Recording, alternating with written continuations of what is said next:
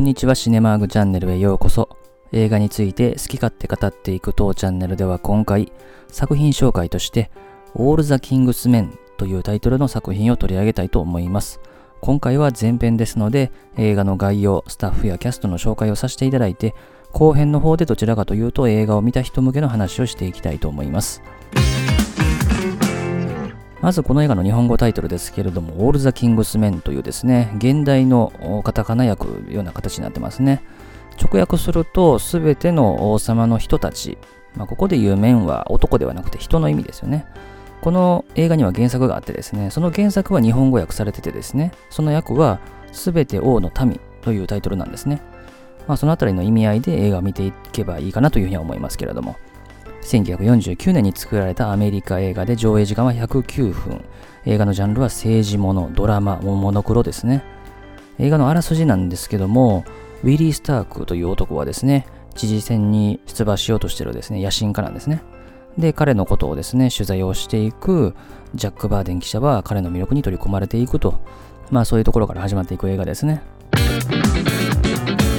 で、この映画で監督を務めたのはロバート・ロッセンですね。1908年のアメリカ生まれでですね、脚本家として当初映画界で活動を始めて、1947年に監督デビューをしてますので、このオール・ザ・キングス・メンが監督2作目ですね。まあ彼というと他にはハスラーっていうね、代表作がありますね。それからこの映画の原作はですね、ロバート・ペン・ウォーレンという人の書いた先ほど申し上げたすべて王の民という日本語訳のものですね。でこの小説がピューリッツァー賞の小説部門で受賞しているという作品なんですね。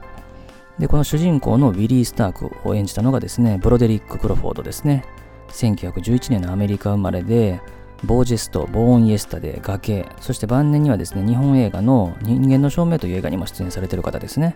それから記者のジャック・バーデン役を演じたのがですね、ジョン・アイアランドですね。彼は1914年のカナダ生まれで、荒野の決闘、赤い川、OK 牧場の決闘、スパルタカスなどですね、出演している方ですね。で、それからですね、このジャックの恋人役でアンを演じたのがジョアン・ドルーですね。彼女は1922年のアメリカ生まれで、46年に映画デビューした後ですね、赤い川、黄色いリボン、滅場者などの出演が知られていてですね、以前紹介した赤い川というですね、映画ですね、この映画で共演をしてるですね、先ほど申し上げたジョン・アイアランドとですね、結婚された方ですね。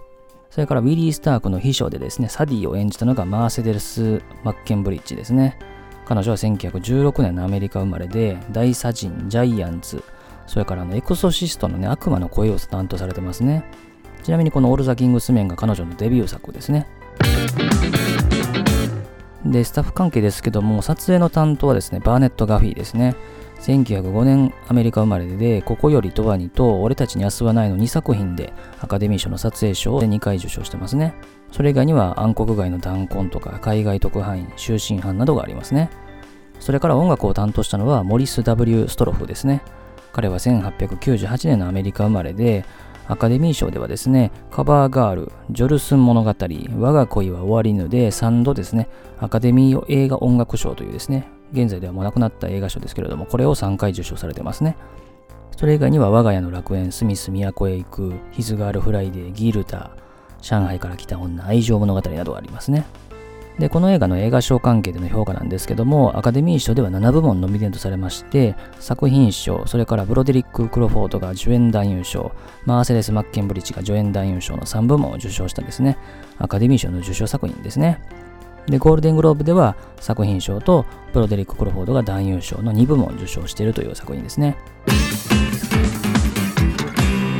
ということで今回は作品紹介として、オール・ザ・キングス・メンというタイトルの映画を取り上げました。この映画はピューリッツァー賞を受賞した小説を原作に映画化された政治もののモノクロ映画ですね。割と堅苦しいイメージあるかもしれませんけれども、まあ、かなりわかりやすい映画にはなってるかなというふうには思いますし、2021年現在で見ても共感できる内容は十分にある作品かなとは思います。ということで映画を見た方は後編の方も聞いていただければと思います。最後までお付き合いありがとうございました。